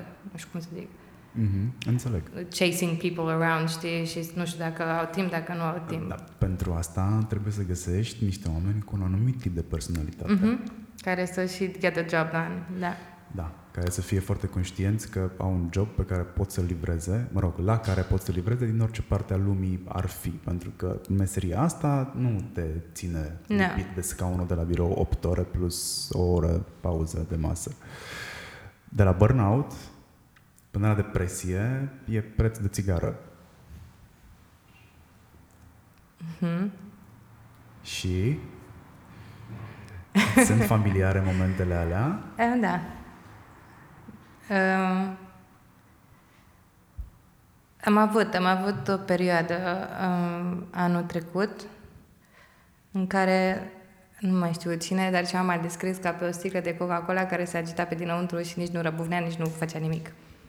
Și așa am fost. Și în perioada aia în care... Și a fost și work și personal stuff, că la sfârșitul zilei sunt și eu om și nu sunt doar founder of Line Agency. Dar, da, și în, în loc să îmi iau o pauză atunci și să zic, bă, nu moare agenția dacă plec o lună în lume, nu știu, să mă detașez și să mă liniștesc, am continuat să vin la birou și veneam și mă agitam. Am agitat și echipa foarte mult în perioada aia. Și that's when the numbers dropped. Adică noi, cifra de afaceri pe care o avem acum la sfârșit de an, e făcută aproape toată din iunie până la sfârșitul anului, când m-am trezit într-o dimineață și am zis, I'm gonna make it work și everything is gonna be okay. După ce m-am liniștit și eu personal. Și asta apropo și de uh, Teo, care m-am și logodit anul trecut. Și el mi-a spus într-o seară și mi-a zis să gândești pozitiv, nu te costă nimic, să gândești negativ, te poate costa absolut totul. Și cred că atunci am avut eu dic- de click-ul ăla, știi, de mindset și eram gen, ok, gata, ai trecut de perioada aia, you're happy, about to get married, like, fulfilled, așa, mai, și ține de mine să repar ce se întâmplase cu agenția. Deci da, au fost și perioade de, de depresie în care dimineața nu puteam să mă ridic din pat sau veneam la birou, dar veneam ca să vin. Adică probabil eram cel mai neproductiv om din tot birou, eram mai neproductivă decât proprii mei angajați. Ai zis de atacuri de panică. Care e cea mai mare frică a ta? Failure. Eșecul poate avea foarte multe forme. Mm. Care e cel mai mare eșec pe care l-ai putea reputa și de care îți este frică? Financiar, auzi? Profesional sau personal? Că personal sunt multe. You name one. Personal sunt, obviously, cele legate de familia mea, care sunt super conectată și I would die if anything happened. Și familia mea, mea cu Teo și familia extinsă, mama, tata, fratele, sora și așa mai departe. Iar profesional, I'm working on it, pentru că și coachul meu a, s-a prins de chestia asta că I kind of work for the fear of failure și not for growth și acum este, trec prin această schimbare de mindset și de-aia îți vorbesc de reorganizare și whatever. I don't know what it is, pentru că, de exemplu, am făcut cu el mai multe scenarii și mi zicea, ok, you lose a client, is that the end of the world? Și eram, nu. You lose two clients, is that the end of the world? Not really. Adică știu că I can start it all over again. Probabil în cel mai negru scenariu e, nu știu, să fi trecut șapte ani și să-mi dau seama că Line isn't working și it's just a very expensive hobby, atât profesional cât și personal. Dar agenția te definește pe tine sau tu definești agenția? Mm. Cred că suntem foarte interconnected la momentul de față. Ai avea curaj să pleci o lună și să lași oamenii cu care lucrezi în momentul ăsta să se descurce cu tot? Mm-mm. Poate oricine să facă ce faci tu? Nu. De ce? Adică nu vreau să zic că nu am încredere în echipă. Am și acum, anul trecut, adică, da, acum când am fost în turneu cu Teo, uh, am fost plecată două săptămâni și before the Christmas holidays, când se întâmplau toate și totul trebuia livrat, și am stat foarte relaxată și am văzut că da, se poate. Deci cred că uh, aș putea să plec, dar tot aș simți nevoia să mă implic când vine vorba de new business și new projects. Pentru că trebuie să-ți bagi tu mâinile în jucărie sau pur și simplu lucrul pe care îl faci tu e garanția calității? Așa te asiguri tu că nu ajungi la eșec. Nu cred că ar fi un eșec. I just think, cred că sunt trigger-ul ăla care se face even better, știi? Cum ziceam și la început. I just push it a bit. Ce-ai schimba? Ne întoarcem trei ani în spate. Uh-huh. Cu experiența pe care o ai acum. Știi? Dă-i, Doamne, românului minte cea de pe urmă. Ce-ai schimba? Adică ce aș face diferit vis-a-vis de... Mi-a apărut de curând o poză cu primele mele două angajate pe care le-am avut și mă gândeam, zic, măi, dar parcă atunci când a plecat fata aia nu m-am purtat așa cum um, nu știu, I didn't handle the situation too well sau am luat unele lucruri pe ea personal sau așa. Um, nu cred că aș putea să le schimb if I would go back three years, pentru că aveam douăzeci și șase de ani și um, I did my best în tot procesul ăsta. Poate acum un an aș fi luat mai repede decizia asta de a investi per se în, în agenție. Doar că și aici e cu duș întors. Dacă începeam de la început să investești, ziceam, mamă, le dau toate echipele cele mai bune de creație și le dau, le promit salariul pe un an de zile și... În primul rând, eu nu, nu sunt genul acela de persoană. Like, I'm very... Sunt foarte cumpătată și mai... Știi, să creștem un pic, un pic câte un pic. Acum că am prins curaj în agenție, în zi, și în mine, și în the way I lead, I lead it, acum pot să fac investiția asta. Dar trebuie să văd și dacă am în cine. Pentru că oamenii încă sunt activați după uh, premii după campanii fantomă care primesc premii super mari și whatever, și I need people with um, vision. Adică nu pot să mă duc, probabil am foarte mulți creative directors, și zic, vină la Line. Și zic, păi pe ce branduri lucrez, ce premii aveți în portofoliu, și o să zic, păi uite pe ce branduri am început deja să lucrăm și lucrăm încă din primul an pe branduri foarte mari. Uite ce campanii mișto am început să lansăm. We went from digital la campanii, la campanii în store naționale. Stay and grow with me, știi? Dacă piața nu ți-ar cere... Mă rog, eu consider că mă teahnă ușor greșită, cel puțin pentru două mii douăzeci. Eu credeam asta și în două mii treisprezece, când am semnat eu hârtiile pentru înființarea S R L-ului. Că a, a vinde pe portofoliu și a aduce alți clienți pe portofoliu nu reflectă neapărat capacitatea echipei tale sau a ta de lucru. Dacă n-ar trebui să scoți portofoliu în față, ai face-o de bunăvoie sau l-ai îngropa? Păi până acum nu o făceam, pentru că toate...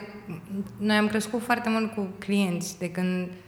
prin prisma proiectelor. Adică clienții mei care sunt mari acum și fac campanii naționale, că e, primul, primul meu proiect a fost un, de asta, o campanie cu trei poze pe Instagram sau un cont de Insta, și cu ei am crescut prin uh, zi, prin ce reflecta munca, munca mea pentru ei.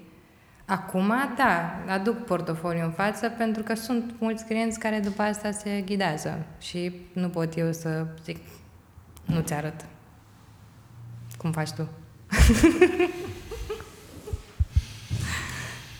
um, completează în propoziția asta.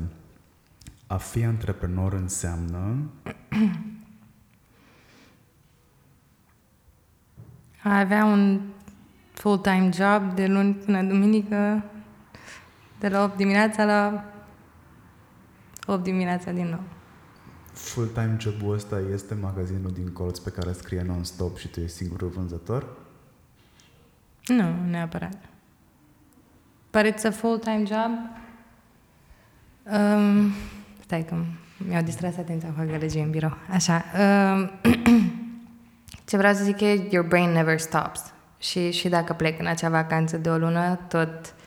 Aici o să mă gândesc. Și chiar dacă nu o să mă gândesc la modul aolo ce-or face, aolo or fi probleme, o să mă gândesc hmm, peste doi ani ce facem sau ce ar trebui, în ce ar trebui să mai investesc acum sau uh... tu înțelegi ce vreau să te zic? Te-ai irijat vreodată în creative director sau te-ai asimilat echipa ca fiind creative director? Par genul de persoană care conduce mașina, conduce mașina, conduce mașina, se oprește la stop, se oprește la stop, pac, a venit ideea. Ai scris-o pe grup? Mm-hmm. Yeah, I do that. Dar asta am făcut și înainte în agenții. Adică ce fac acum, făceam și atunci. Eram și account și creative director și făceam și partea de strategie pentru prezentări. I did, I did the pitching myself de multă, adică nu de multă, tot timpul. Și da, asta fac și acum. Și that's what I like the most. Plus strategy part, consultancy. Dacă antreprenor, o parte prevalează peste alta și de obicei prevalează partea de business care îngroapă partea de creativitate. Ți s-a întâmplat? Nu. Aici e ongoing battle între mine și mine cu partea de creative și business și probabil um, adică am mult mai... mă motivează mult mai tare chestia asta de a face lucruri creative, de a face, de a face lucruri, decât, nu știu, încasatul banilor pe campania respectivă. Și mai am momente în care mă, mă cert, știi? Pentru că îmi las de la mine doar de dragul de a face lucruri cum trebuie și facem conturi care probabil, sau ținem conturi sau campanii pe care alții ar cere, nu știu, câte mii de euro și noi nu am cerut la vremea respectivă suficient. Dar de asta am început să-mi iau, uh, să outsource help. De-aia mi-am luat un coach, de-aia vreau acum să mă ajute cineva pe partea de audit financiar, pentru că trebuie să-ți dai seama că nu poți să le faci pe toate și, cum zici și tu, one side will trump the other, trump the other one. Și, da, și mai ales că trebuie să-mi aleg și eu trei zone de, activare, nu știu cum să spun. Pentru că este burnout-ul ăsta despre care vorbeam, nu se trage neapărat de la cât de mult muncesc într-o zi, ci de la trecerile pe care le suportă creierul meu. Pentru că eu trec de la un buget și mi-activez, știi, părțile aia din creier cu cifre și whatever, la creație și mi-activez altă parte, după aia mai am un new business meeting și merg pe partea de soft skills și socializare și normal că la sfârșitul zilei mă dau capul de pereți pentru... De câte ori într-o lună te gândești să te întorci la ospătărie? Mm, la asta nu m-am gândit. Dar am alte gânduri, gen, nu știu, să deschid o fermă.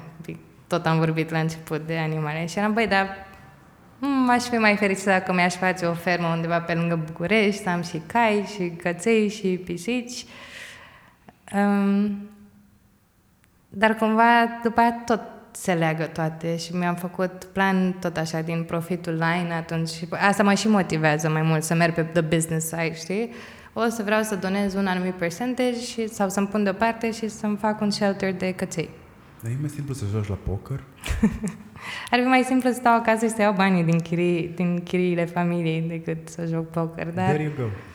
But what's the point of life? E cel las în urmă. Și asta e altă chestie de legacy. Mă uit la mama. Mama n-a făcut bani și pe aia să i-a cheltuit ea și vaca. Adică, da, confortul acela despre care vorbeam, dar construiește chestii și dezvoltă chestii deja pentru a doua generație, pentru copiii mei, știi? Pentru investește în locuințele lor. Adică, cred că chestia mă motivează foarte mult de legacy. Mă rog, asta... Te motivează sau te face să te simți prost, rușinat? Adică există cineva care muncește, are ani mai mulți decât tine, lucrează cu... lucrează cu toată puterea și tu nu poți să stai într-un colț, adică ți-e rușine, te face să te simți prost și trebuie să ții pasul cu ea? Ah, nu, no way. Nu, e mai mult o chestie de um, motivație. Adică ar fi penibil să mă compar eu cu afacerile familiei, de exemplu. Adică să compar line-ul cu afacerile lor, știi? Să zic, voi ce profit ați avut anul trecut? M- am avut și eu. Dar cu cine te compari tu? Că în momentul în care tu îmi spui mie că faci research să vezi ce se întâmplă în piață, pe același segment, nu neapărat pentru clientul tău, ci așa, să știi tu ce se întâmplă, te compari, bănuiesc. Dar nu, eu nu fac research de piață, gen ce fac alte agenții. Eu nici nu știu despre multe agenții. Sunt, este atât de penibil, adică penibil, funny-ish, au venit foarte mulți oameni și angajați de mei și îmi ziceau, a, știi... nu știu cine, care era director în nu știu ce agenție, habar nu am, gen, I never cared. Ce am zis, ce am menționat, de exemplu, chestia cu când graffiti tagged us, asta știam, pentru, adică știu de agențiile mari, dar nu știu who owns them, care sunt directorii, decât dacă am avut contact direct sau ceva de genul. Deci nu mă, clar nu mă compar cu piața. Nici nu vreau să mă compar cu piața. Uh, sunt copilul ăla rebel, adică dacă vreau să rămân și line să rămân, atunci e clar că nu trebuie să-mi găsesc uh, etalon în industrie. Cu ce mă compar sau cu cine mă compar în general? I don't know. Cred că deja o dăm în discuții în astea, like definition of happiness și when will it be enough și, și asta ține și de generația mea, că we're over. De fapt, cred că cu toții ne avem niște um, zi, standards very high pentru what happiness should be și what success and your professional success should be. Pentru că avem social media și ne sunt pușuite aceleași zece excepții de, nu știu, twenty-two-year-old billionaire care a făcut o platformă și... Uh, zi, Zuckerberg și whatever, and so on. Și at- dar nu, e, pentru mine nu sunt ei, gen the standard, dar cred că mă, ne impactează pe toți în mod inconștient. Pe mine mă enervează show-off-ul ăsta. I get it, și, da, da. Nu, uh... și nu e sănătos, nu e sănătos, de-aia toți, toți, toată lumea vrea să fie freelancer, toată lumea este... Și asta văd și cu ai mei, știi? Am, chiar am avut o discuție cu un angajat de curând care zicea I don't know if this is what I want to do. Și am zis, tânăra are douăzeci și șase. Since you're twenty-six, you don't, you're not supposed to know what you want to do. Ai toată viața înainte. Gen, mai fă art sau design sau ce vrei să faci încă trei ani. După aia, vezi, poate ți se năzare să fii pictor. I don't know. Nu cred că... Sunt foarte puțini oamenii aceia norocoși care știu de mici exact ce vor să facă. Eu n-am știut, m-am tri... născut, am zis, o să fac marketing și o să am agenția mea. It just happened. Și da, sunt geloasă pe oamenii cu pasiuni, de exemplu, mai beyond this. Adică, nu știu, care s-au făcut doctori sau manicuriste, pentru că they really love that, sau hairstylist, sau așa mai departe. I think they're very lucky. M-am gândit și eu la un moment dat să pun unghii cu gel. Da? It's highly profitable. Mm. Eu n-aș fi un target, după cum mm. se vede. Da. Mi s-a spus că sunt un om mai, mult mai bun de vânzări decât uh, de agenție. Mm-hmm. Cred că mi-am ratat funcțiile în, în agenție. Cred că te-aș fi convins să vii să-ți faci unghiile la salonul meu. Probabil. Da. Aveam și noi un backup plan, eu și my two best friends în facultate. Ziceam, bă, if it all fails, când o sunt de greu cu examene, eram gen, eu mă pricep și eu mă priceam pe, uh, pricepeam pe vremea la unghii și eram deschidem un salon. We have the soft skills și hospitality background needed. I'm good at nails. Ana face uh, machiajul și Adelina părul. And that's it. Gen, ne întoarcem și... Ce lipsește industriei, aici vorbim despre tot ce înseamnă comunicare, marketing, advertising, dar din punctul de vedere al angajatorului? Oh. Management skills, soft skills, leadership skills, tot lipsește. Adică, nu, și aici nu bag totuși toată... Asta a fost umorul meu, da? Nu bag toată industria în aceeași oală. Pentru că am mai văzut, de exemplu, mai um, agenții care încearcă să facă chestii pentru their employees și așa. Sunt și agenții mai micuțe care vin din spate cu un alt um, approach. Dar la nivel de senior management și mai ales în agențiile mari, cred că lipsește super mult chestia asta de soft skills, de talent development, um, faptul că, nu știu, they push people too much și sunt, nu se pune problema, știi, gen de workload sau de work și personal time și așa mai departe, dar tot ele o să aibă de pierdut în the end. Um, dar da, e leadership training, e, se pune foarte mult aspect și asta nu doar în industrie, peste tot. Mă uitam la șefa de raion de la Mega, până nu țipă ea la celelalte uh, femei care lucrează cu ea pe etaj la Mega Concept Store, nu se simte bine, știi, a, trebuie să arate că ea e șefa, cam așa e, cam peste, în foarte multe locuri. Nu, nu vedem poziția de manager ca unul de lider, vedem ca un ca un prilej de... Vorbeam cu cineva din altă industrie care îmi spunea că până nu ridică tonul sau până nu bate cu pumnul în masă, lucrurile nu se fac. Acolo e și o problemă. În, în astfel de instanțe, eu cred că e și o problemă de echipă. Dar e și, adică ce mai și formezi. Și eu am, da, am avut la un moment dat oameni în echipă care nu făceau și cu frumosul și cu motivation și cum vreau eu, îi vedeam toată ziua pe social media și I gave them up, că nu vreau nici eu să încep să țip sau așa. Dar fiecare om e unic și trebuie să înveți ca manager și cum să te dai după fiecare. Pentru că am citit de curând o carte care îmi place super, super mult. Poți să-i spui numele? Uh, Surrounded by Idiots. Și, contrar uh, primei aparențe, cartea este despre um, cum atunci când cineva nu este de acord cu noi, automat spunem e un idiot, știi? And the book explains to you, sunt patru categorii de, like, color-coded, așa, de, de oameni și majoritatea dintre noi suntem uh, două sau trei dintre ele și avem una mai, zi, mai pronunțată.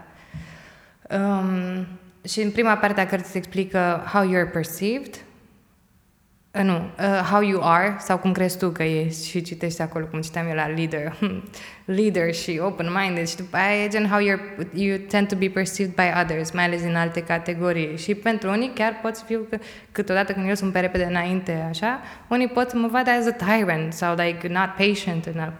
Și um, m-a ajutat foarte mult chestia aia și am mai făcut și un curs pe partea asta cu coachul meu despre... Uh, ah, am uitat cum se numește, tot așa, tot pe schema asta. Și am aplicat în birou, știi? Mai ales acolo unde mi-a fost super ușor să văd uh, a clear pattern of personality. I-am luat pe partea cealaltă, știi? De how I read they would respond. Și da, poate sunt oameni care nu fac până nu dai cu punul în masă sau până nu îi pui un deadline și zici, man, ce-ai făcut? Sau poate sunt oameni, nu știu, care răspund mai bine unui task când le spui a dreamy story despre cum o să ajungă și cât, like, pe motivational, știi? Ce n-ai învățat încă până la vârsta asta? Mm. Multe, probabil, dar... Nu știu, o să văd în anii ce urmează, pentru hai că să, învăț... Hai să simplific întrebarea. Ce nu ai reușit să înveți sau nu ai fost în stare să înveți în anii ăștia de business? Cred că un lucru pe care trebuie să mi-l consolidez e partea asta de actually like business centered, de growth și profitability. But then again, nu-mi pare rău, pentru că tu m-ai descris Line Agency ca și copilul rebel. Well, it's probably because... Pe, scuze pentru englezisme. Um, e probabil pentru că nu am început agenția put money on my mind, cum ar spune. Dacă ai fi avut un partener, pentru că tu nu ai un partener, uh-huh. crezi că ți-ar fi fost la fel de simplu să fii rebelă și tu și agenția? Să fiți amândouă rebele? Nu, și nici nu prea sunt de acord cu chestia asta cu partenerii în afaceri. Um, e o chestie, m-am spus-o super drastic, deci că am mai avut un partener în afaceri înainte, dar e ceva tot uh, învățat din familie și it never ends well, most of the times. Și da, nu, nu cred că aș fi putut să fac ce am, adică sigur ai fost, the different perspective m-ar fi tras într-o altă direcție, nu zic, poate mai bună, dar nu cred că, nu. Sunt prea... Uh, cum să zic, yellow, știi? Pentru ca și personalitate, cu visez și mă gândesc și o să fie super și așa. Și dacă aș fi avut un partener care era mai mult pe partea asta de green și strategic și cu organizare și așa, sigur nu n-ar fi ieșit ce a ieșit până acum. Dar plănuiesc totuși oamenii seniors care o să rămână în agenție at some point to give them shares din agenție. Hai să facem un exercițiu. Aole. De ce anume are un, o persoană nevoie ca să fie partenerul tău în agenție? Mm, la ce faci cu telefonul acolo în mână? Vreau să-ți fac o poză. O să o folosesc după aia pe Instagram. Pentru autenticitate doar. Uh, păi nu știu, uite, de exemplu, acum l-am pe, uh, pe Alex, ca mâna mea dreaptă. And he's very green. Like, e foarte... ordonat și merge pe chestia asta de workflow și um, process. Stai să stau așa, să nu se vadă. Și um, am nevoie de aportul acela, dar cum am spus, ar fi partnership in a limited way, adică toți simt nevoia de a avea eu um,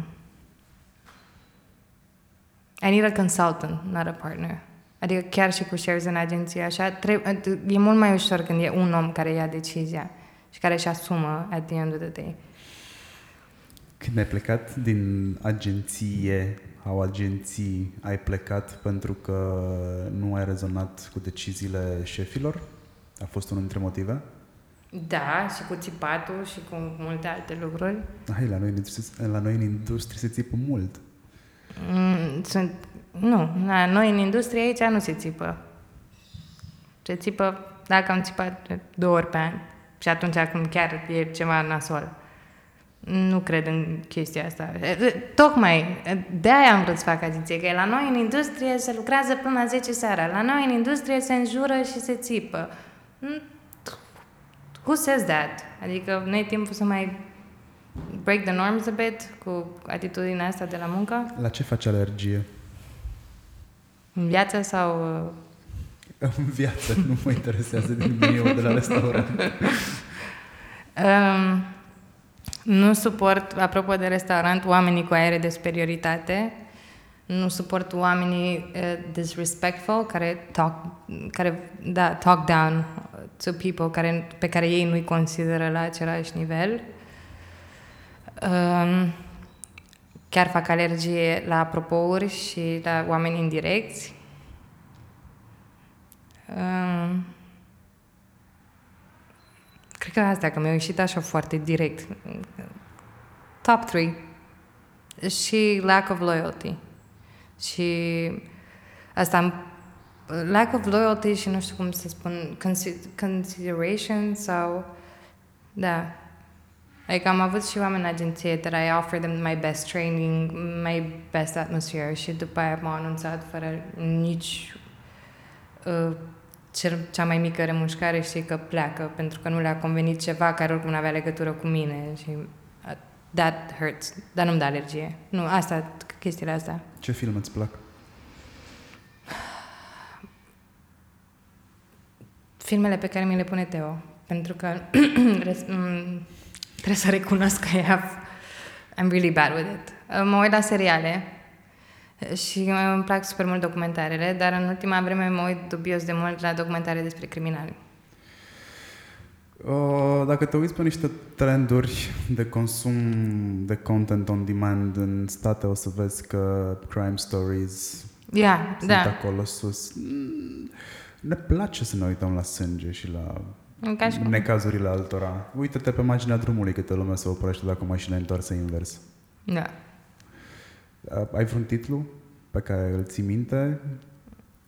De seriale din astea? Da, la ce te uiți? Am început aseară pe unul, cred că se numește Making a Murderer și mai este unul pe H B O Go, care e, nu e documentar, but it's still, se numește Killing Eve. It's amazing. E despre psychopath, super cool lady. Mă rog, omoară oameni, dar e foarte deșteaptă. Am înțeles. Podcasturi asculti? Uh, nu prea ascult chestii în general. Adică e o chestie pe care încep să, am început în ultima dată să... What am I talking about? Nici nu mai am timp să citesc. Și asta e altă problemă. How am I gonna grow dacă nu stau să citesc sau să ascult lucruri? Și... Um, it's a thing I'm working on. Pentru că ieri, de exemplu, mi-am comandat cinci cărți despre Freedom Organization și... Așa, și vorbeam cu mine însămi și am zis, ok, l-ai comandat, vrei să faci, dar le și îți faci timp să citești? Pentru că disponibilitatea de a citi, că nu este vorba despre timp, vorba despre priorități și disponibilități. La mine disponibilitatea de a citi e precară în momentul ăsta, pentru că mă simt vinovat. Consum extrem de multe podcasturi în mașină, pentru că stau foarte mult în mașină. Și inclusiv la antrenamentele de la sală am, uh-huh. am reușit să ajung la performanța de a primi informații relevante pentru mine în timp ce mă antrenez. Nu puteam să fac chestia asta pentru că uitam să-mi număr repetările. Eram foarte atent acolo și uitam să-mi număr repetările. Uh, poate te ajută ce fac eu. Cred că aj- și audiobook-urile am văzut că au o creștere foarte mare pe... Pe asta ziceam și de audiobooks, că am, încer- am încercat, dar cred că ține de niște mici uh, ajustări pe care trebuie să le faci. De exemplu, eu nu port căști la telefon niciodată, prin casă sau așa. Și ziua trecută găteam și Teo m-a văzut cum mă chineam să vorbesc cu cineva la telefon în timp ce vârteam tocana acolo. Și mi-a adus uh, căștile lui, pentru că el le folosește. Și după aceea numai că am continuat să vorbesc la telefon fără să fac uh, vreo întorsă, uh, sau cum îi spune la gât. Am deschis Derex și mi-am pus um, un show din asta despre intermittent fasting, că eram curioasă la momentul respectiv despre intermittent fasting. Și eram, wow, ce tare, pot să ascult chestii. Da, it's like a, o, e o altă lume în momentul în care înțelegi că poți să suplinești o nevoie făcând și altceva în timpul ăsta. Sănătate. Ești foarte, ești foarte deschisă la întrebări, nu stai să te gândești foarte mult ce o să răspunzi. Nu crezi că o să te ducă, sau dacă nu ți-ai adus deja de servicii, verdele în față?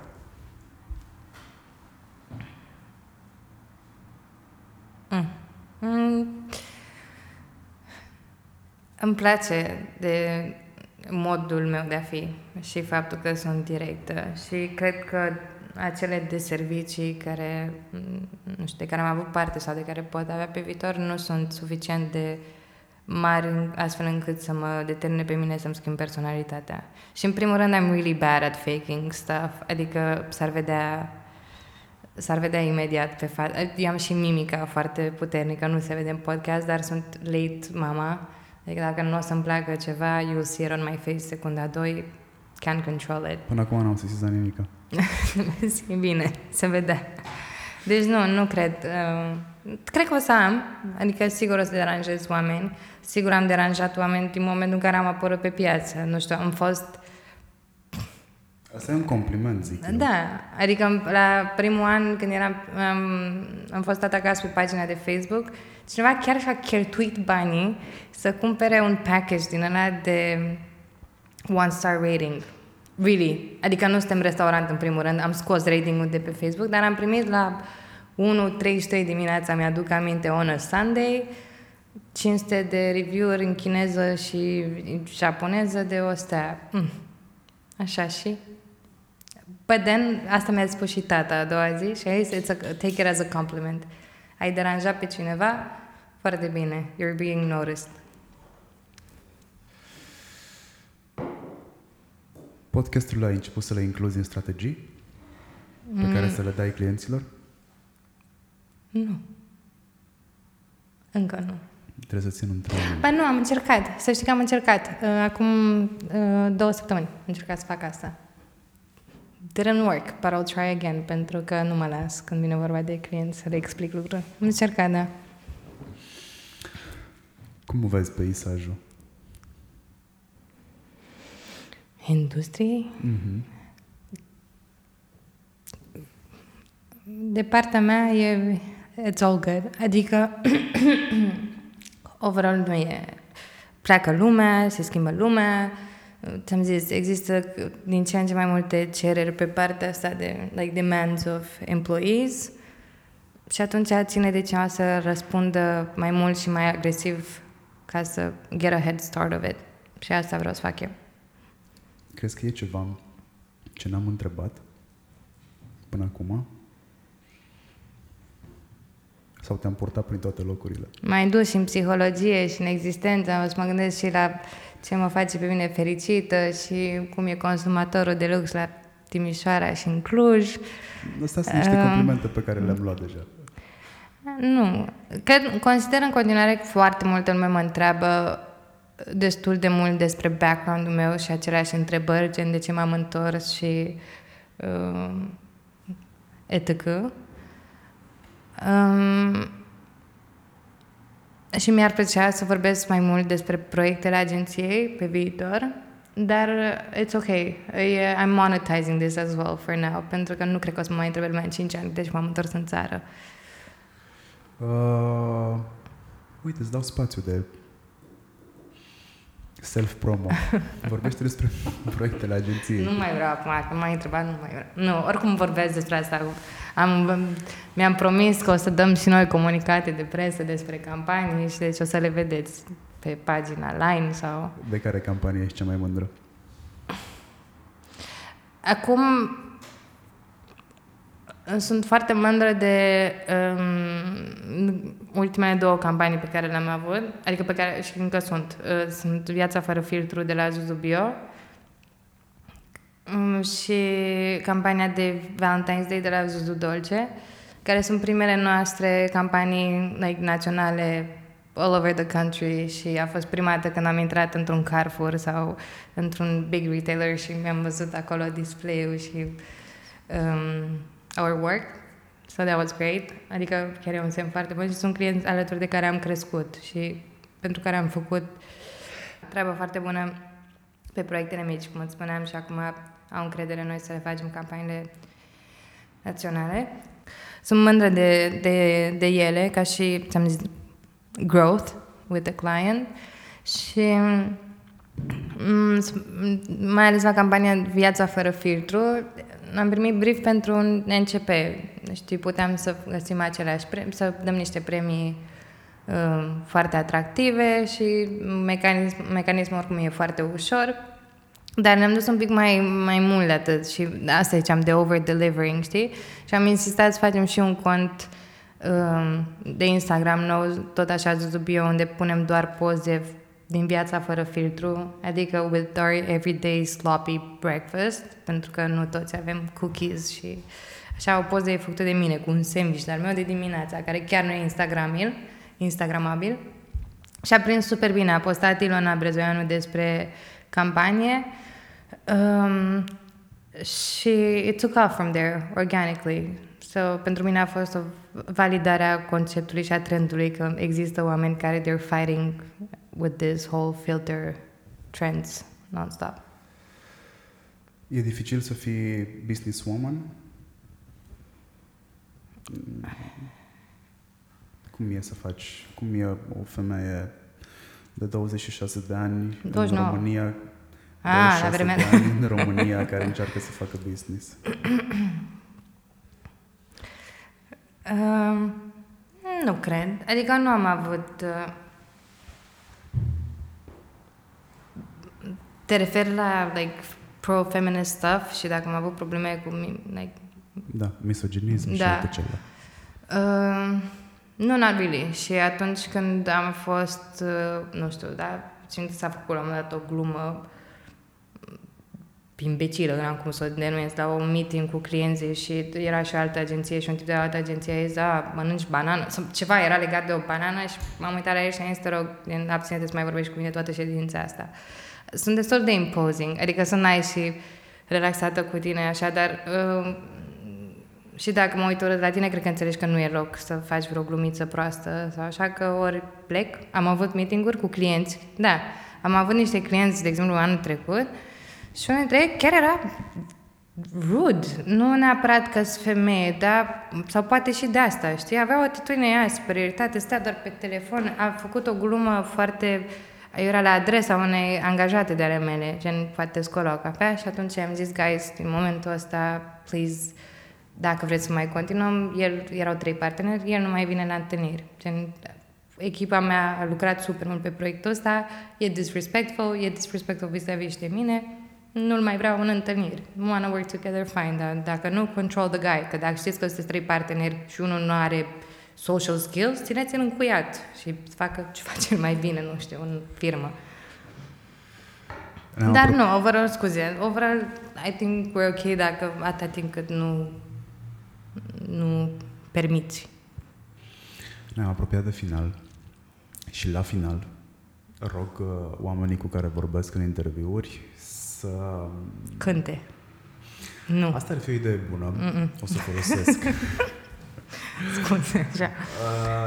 Uh, o, să, o să te rog, cum îi rog și pe ceilalți, să dea un gând de final celor care ne ascultă, să, se, să fie ceva care să rămână cu ei câteva minute, la care să se gândească, care să le dea de gândit sau, nu știu, să-i ajute în viață. Așa, ca după, uh-huh. după o carte bună sau după un film bun.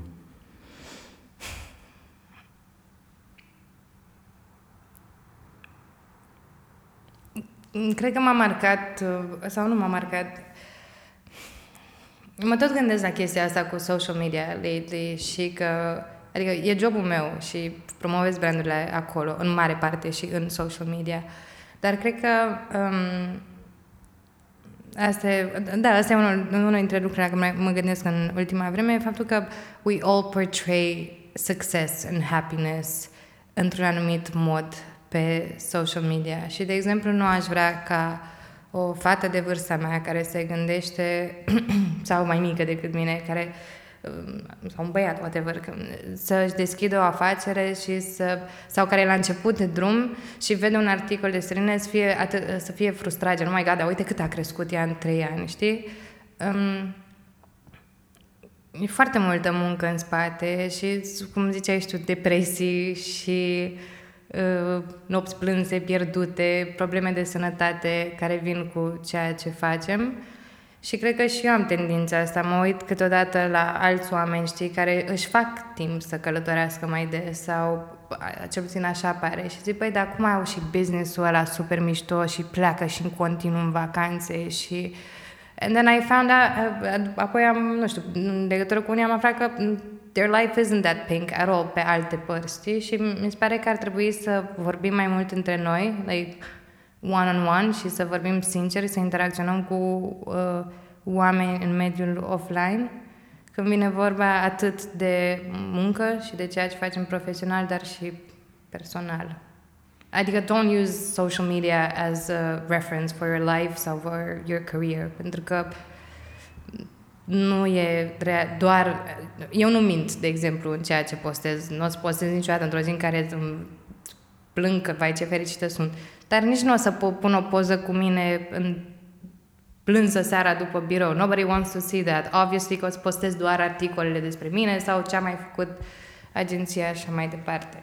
So find references în offline mai mult și talk freely with people și meet more people. Nu mai stați pe calculator atât. Îți mulțumesc foarte mult pentru această oră și patruzeci și șapte de minute în care am wow. discutat. Da. Îți mulțumesc foarte mult pentru răspunsurile pe care mi le-ai dat, că nu mi-ai ocolit întrebările și cu siguranță o să ne mai vedem și în alte circunstanțe. O să te urmăresc tot așa cum am făcut-o și până acum. Și eu pe tine. Și o să, în, o să încep să ascult podcast-uri mai des. Spune mai tare să se audă. O să încep să ascult podcast-uri mult mai des. O să încep cu toate podcast-urile tale, promit. Mulțumesc, mulțumesc. Și o să pun stories din mașină, să vezi. Așa, cu tag, da? Da. Așa, că eu dau repost. Vă, vă mulțumesc foarte mult că ați stat o oră și patruzeci și opt de minute deja și, ca de obicei, like, share, comments. Știți cum dați de mine, de Ruxandra dați pe social media, găsiți și Line Agency pe Google. Pe Facebook și pe Instagram, how about that? Și pe Instagram, da, how about that? Um, dați și voi subscribe, dați mai departe interviul ăsta, cu siguranță ajută pe cineva și, ca de obicei, mi-ajută mie ego-ul, că dacă mă, mă băgați în seamă și dați mai departe, crește mie inima. Și dacă știți de um, anunț publicitar, dacă știți oameni senior accounts și copy și art și ce vreți voi, uh, care își caută un loc nou și mișto de muncă, să ne caute pe Facebook. Uh, să-mi depune C V-ul la voi? Uh, nu. Nu? Nu. Ne-am, pun, ne-am dat cap în cap. Da. Bine, îți mulțumesc foarte mult și, și vouă vă mulțumesc. Salut!